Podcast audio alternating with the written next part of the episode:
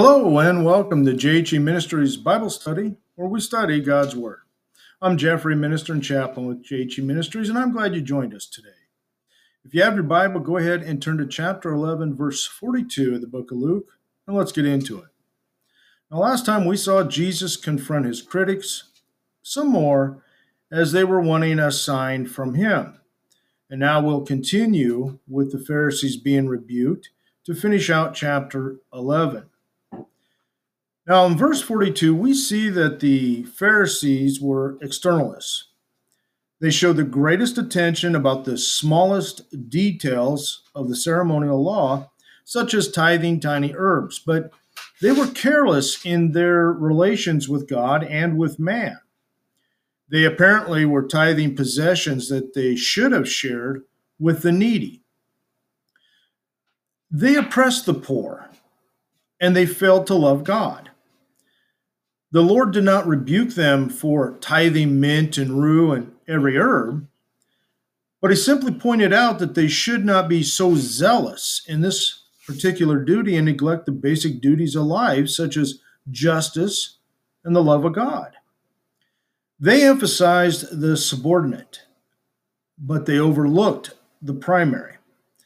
They excelled in what could be seen by others, but they were careless about what only God could see.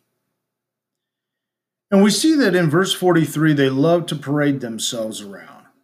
They loved to occupy positions of prominence in the synagogues, and they wanted to attract as much attention as possible for themselves in the marketplaces. And so they're guilty not of just externalism, but they're also guilty of pride as well. And in verse 44, finally, we see the Lord had compared them to unmarked graves. Now, under the law of Moses, whoever touched a grave would be made unclean for seven days. And we look to the book of Numbers, chapter 19, verse 16, for that reference. And even if a person didn't know at the time that it was a grave, it still made them unclean. Now, the Pharisees outwardly gave the appearance of being these devout religious leaders. Maybe they should have worn a sign warning people that it was defiling to come in touch with them. But they were like unmarked graves, full of corruption and uncleanliness, and they infected others with their externalism and with their pride. And there's a vivid simile in verse 44 that is an example of Jesus' use of irony. Though the Pharisees avoided touching a grave for fear of ritual defilement, they themselves, through their own unrecognized corruption, were defiling, defiling those who came into contact with them. Outwardly, the Pharisees appeared quite righteous, but inwardly, they were crooked and they were wicked.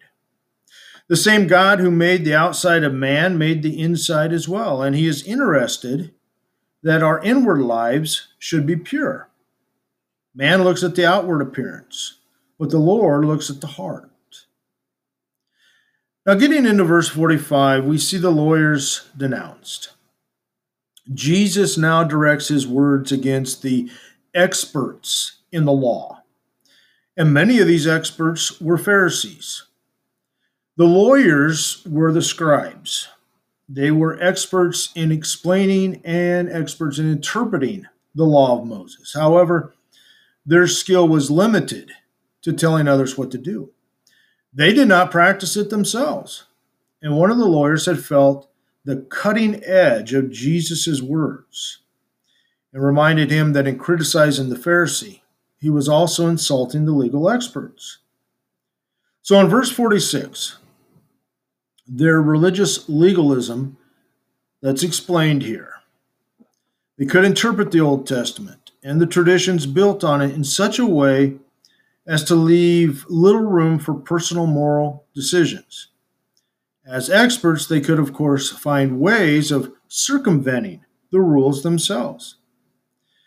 The Lord used this as an occasion to lash out at some of the sins of the lawyers. First of all, they oppressed the people with all kinds of legal burdens. and they did nothing to help them bear these burdens. They were notorious for their contempt of the very people from whom they derived their importance. Many of their rules were man made and were connecting with matters of no real importance. The lawyers were hypocritical murderers.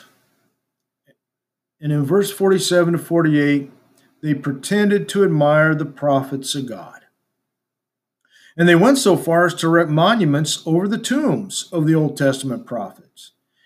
As certainly seemed to be proof of their deep respect, but the Lord Jesus knew differently. While outwardly disassociation themselves from the Jewish ancestors who killed the prophets, they were actually following in their footsteps. At the very time they were building tombs for the prophets, they were plotting the death of God's greatest prophet, the Lord Himself. And they would continue to murder God's faithful prophets and apostles. Some lavish tombs were built for royalty, and others before and during the time of Christ. It was all very well for the experts in the law to build new tombs for prophets, long since martyred by the experts' ancestors. Yet this very act, ironically, symbolized approval of their ancestors' crimes against God's messengers. They may even have been seeking to atone for the sins of their ancestors by the elaborate tombs. And in verse 49, these verses relate the grim truth behind the parable of the tenants. God's wisdom most likely refers to his sovereign wisdom that allows evil people to prosper and good ones to suffer. And by comparing verse 49 with that which is in Matthew chapter 23, verse 34, it will be seen that Jesus himself is the wisdom of God and here he quotes the wisdom of God as saying, I will send them prophets. In Matthew, he does not give this as a quotation from the Old Testament or from any other source, but simply presents it as his own statement. The Lord Jesus promised that he would send prophets and apostles to the men of his generation, and that the latter would kill and persecute them. Now, verses 51 or 50 to 51. He would require of that generation the blood of all God's spokesmen, beginning with the first recorded case that we have in the Old Testament, which is that of Abel, and even down to the last instant, which is that of Zechariah, who perished between the altar and the temple. And for reference, we take a look at Second Chronicles chapter 24, verse 21. Now, Second Chronicles was the last book in the Jewish order of the Old Testament books. Therefore, the Lord Jesus ran the entire gamut of martyrs when he mentioned Abel and Zechariah.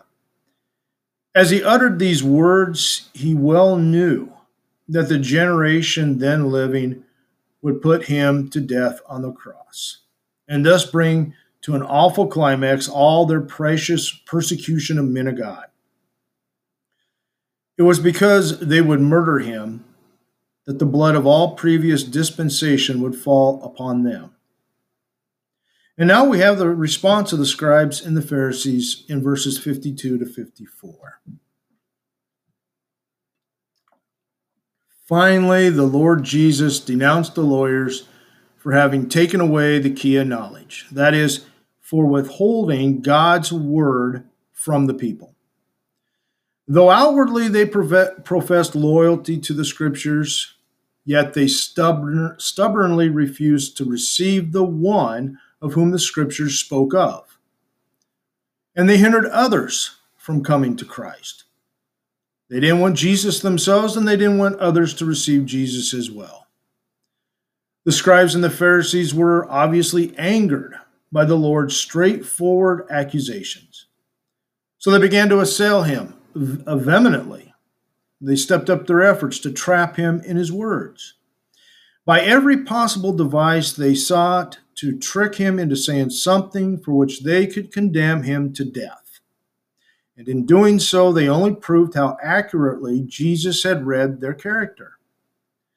Jesus directed his final woe against the experts in the law, for their sin had taken away not just physical, but eternal life, a dereliction of their most important duty.